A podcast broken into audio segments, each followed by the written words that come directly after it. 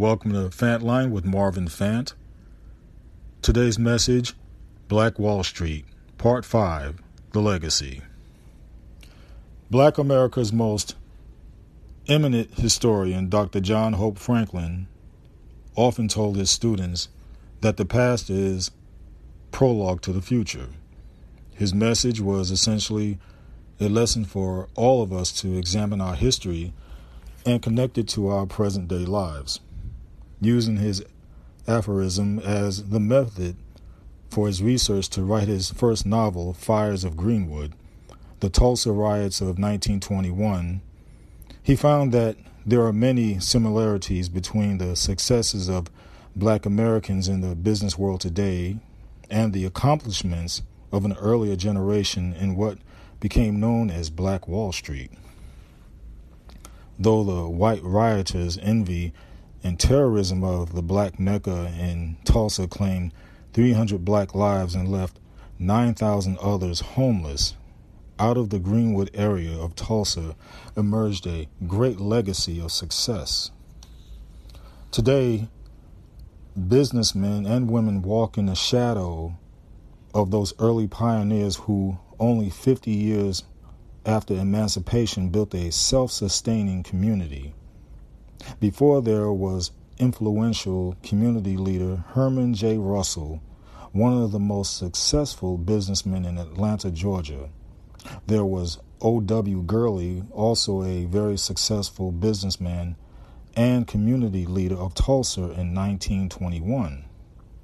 Gurley was considered a pioneer who first opened a grocery store in 1905 to service the black community. Gurley then bought tracts of undeveloped land and constructed homes for sale and rent to blacks migrating to Tulsa from the Deep South. He ultimately built one of the finest hotels in the city. Dr. W.E.B. Du Bois stayed at his hotel when he visited there in 1921. Before there was R. Donahue Peoples, owner of the Royal Palm Crown Plaza, the second largest hotel on South Beach in Miami, Florida. There was John B. Stratford, who built the luxurious 54-room Stratford Hotel, considered at the time the finest black-owned hotel in the country. Stratford also owned 15 rental houses, an apartment building, He believed that if blacks pooled their resources and spent within their community, they could become self-sufficient and thus achieve some independence. Stratford's strategy was so successful that he became the richest black man in Tulsa. There is no question, if the white rioters hadn't destroyed all of his property, he probably would have left a substantial fortune to his children and grandchildren. Instead, after the riot, he had to flee the city and ended up in Chicago, where he died a disappointed man in 1935. Before there was Lisa Price, the proud founder of Carol's Daughter, a $50 million business featuring beauty products. For more than 20 years, there was Mabel Little, owner of Little Rose Beauty Salon, located right in the heart of the business district in Greenwood. Fantline will be back after these messages. And welcome back to Fantline with Marvin Fant. Just as Lisa Price started out with a meager amount of investment money, so did Mabel when she left Boley, Oklahoma for Tulsa.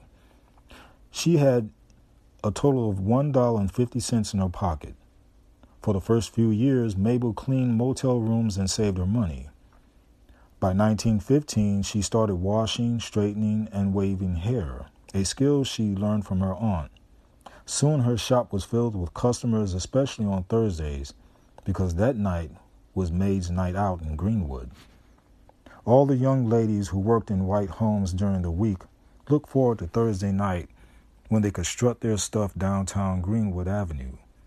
Mabel made it easier for them when they climbed into her chair to get her magic touch.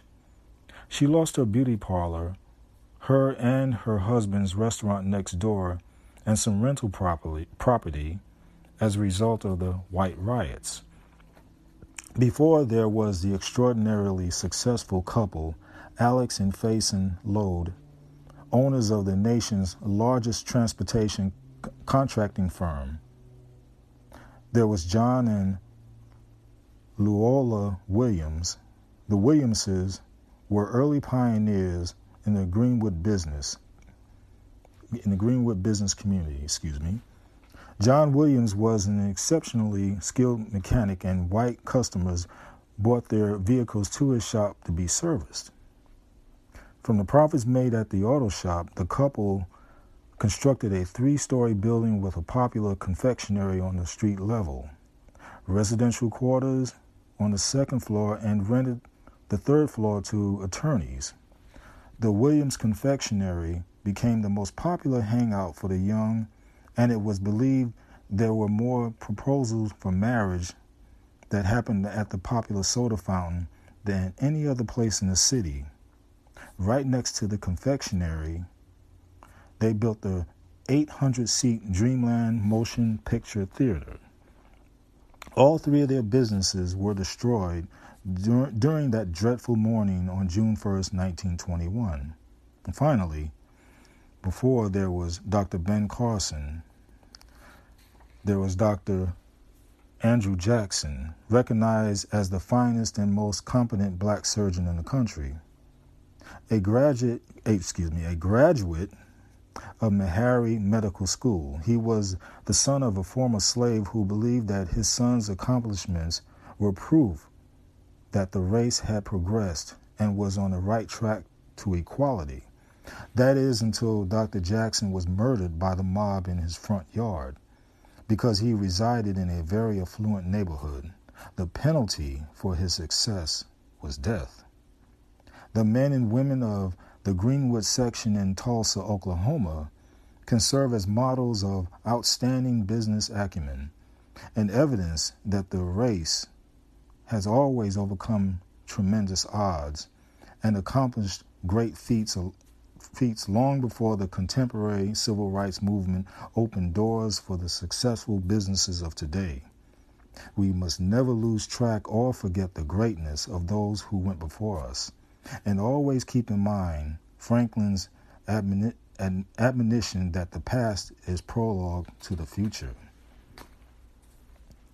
Thank you for listening.